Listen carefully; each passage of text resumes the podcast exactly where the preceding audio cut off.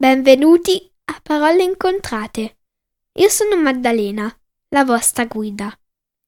In questi podcast racconterò dei fatti interessanti, una recensione sui libri che consiglio, oppure leggerò una storia per chi vuole imparare l'inglese. Ne pubblicherò uno alla settimana, il venerdì, quindi tenetevi pronti per fiondarlo ed ascoltarlo. Se volete altri podcast, andate a www.paroleincontrate.it. Ancora www.paroleincontrate.it. Grazie e buon ascolto.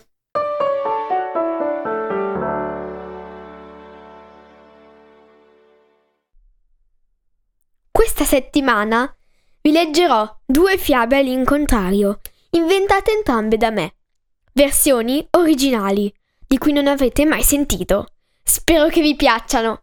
Buon ascolto. Adesso vi racconto la mia versione del brutto anatroccolo, ma io lo chiamo i sei brutti anatroccoli.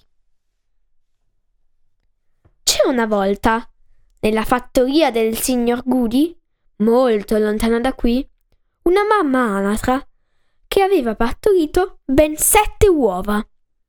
Giornalisti da tutto il mondo viaggiavano chilometri e chilometri per assistere alla nascita degli anatroccoli, che stavano per superare il record di più cuccioli partoriti in una volta. Aspettarono tanto tempo, col fiato sospeso, ma poi tutte e sette uova furono schiuse e... Non è possibile! Sei di sette anatroccoli erano grigi, spennati ma l'ultimo era bianco e morbido, alto e fiero. Tutti erano sconvolti. C'era chi pensava che la mamma Anatra avesse rubato le uova dal tacchino, o chi diceva che erano degli anatroccoli veri e propri. Insomma, una confusione totale. Poi, ad un certo punto, il contadino a cui apparteneva la, la mamma Anatra, il signor Goody, disse Facciamo una prova di nuoto. Un'anatra dovrebbe pur saper nuotare, mentre i tacchini non conoscono neanche la parola acqua. Se non per bere. Tra le persone presenti si levò un mormorio di approvazione e qualcuno perfino urlò: Sì, andate anatroccoli! Tuffatevi! Tuffatevi! Su un anatroccolo perfetto Nessuno aveva dubbi. Ma gli altri? Gli altri faceva appena guardarli. Uno dopo l'altro, gli anatroccoli si fecero strada tra la gente e si tuffarono nel piccolo stagno tra la fattoria del signor Goody e la terra confinante. Uno dopo l'altro nuotarono in perfetto equilibrio. Vedete, sono degli anatroccoli, non dei tacchini. Dei tacchini? No, sicuramente. E così fu.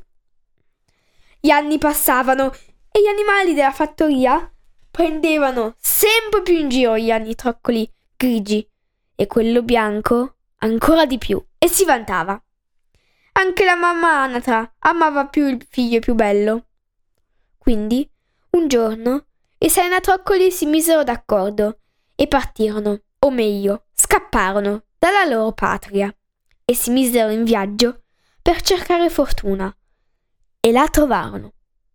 In una città poco distante dalla piccola fattoria diventarono tutti famosi. C'era chi è diventato capitano, chi proprietario di un negozio grande. Insomma, tutti avevano trovato lavoro. Un giorno la mamma Anatra decise di andare a trovare i suoi sei figli brutti, ma scoprì che in realtà erano diventati dei bei cigni, intelligenti e laboriosi. Si riunirono tutti nel ristorante di un anatroccolo e si sedettero a sorseggiare del tè. Mamma, come sta il nostro fratello vanitoso? chiese il marinaio. Beh, bene, bene. Ma a furia di spazzolare le sue piume, se le ha tolte tutte ed è diventato una lanatra brutta e avara. Un po' gli sta bene lui, che ci prendeva tanto in giro, disse un altro. Sì, hai proprio ragione, piccolo mio. Ora devo tornare a casa. Addio e buon lavoro. Così sei anatroccoli vissero felici e contenti e uno diventò solo vecchio e senza piume. La morale di questa storia è non importa come sia all'esterno, ma conta cosa c'è dentro il nostro cuore. Se l'anatroccolo bello non li avesse presi in giro, i sei fratelli avrebbero portato con sé anche lui in cerca di fortuna. Magari avrebbe potuto diventare un modello o uno stilista, chissà. Ma la nostra storia è andata così. Punto e basta. E sta diventando anche troppo lunga. È meglio se smetto presto. Ora. La seconda fiaba è la versione al contrario, sempre inventata da me, della lepre e la tartaruga. Ma io preferisco chiamarla la tartaruga e la lepre. La tartaruga, un giorno, si vantava con gli altri animali. Nessuno può battermi in lentezza, diceva. Sfido chiunque a correre con me. La lepre, con la sua solita fretta, disse Accetta la sfida. Questa è buona, esclamò la tartaruga e scoppiò a ridere. Non vantati prima di aver vinto, replicò la re lepre. Vuoi fare questa gara?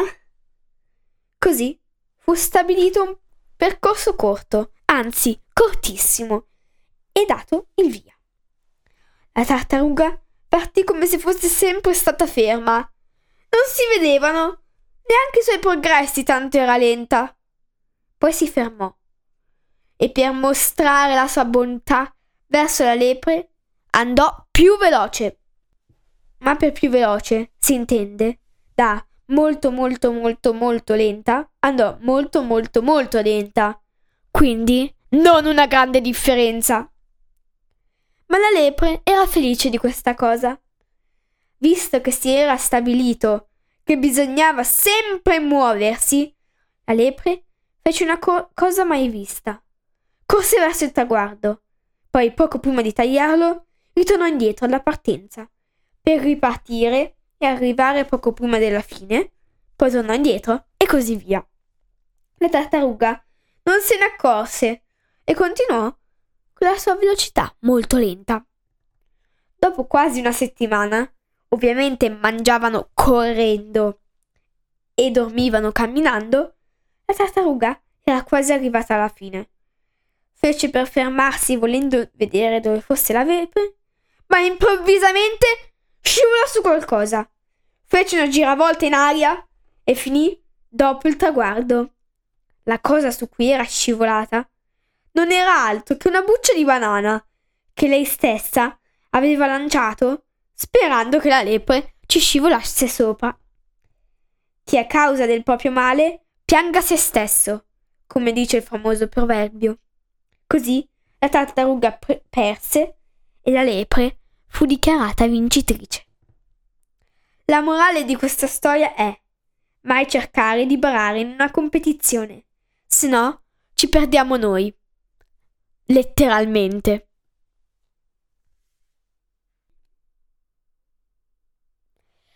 Spero che vi siano piaciute queste storie. Alla prossima!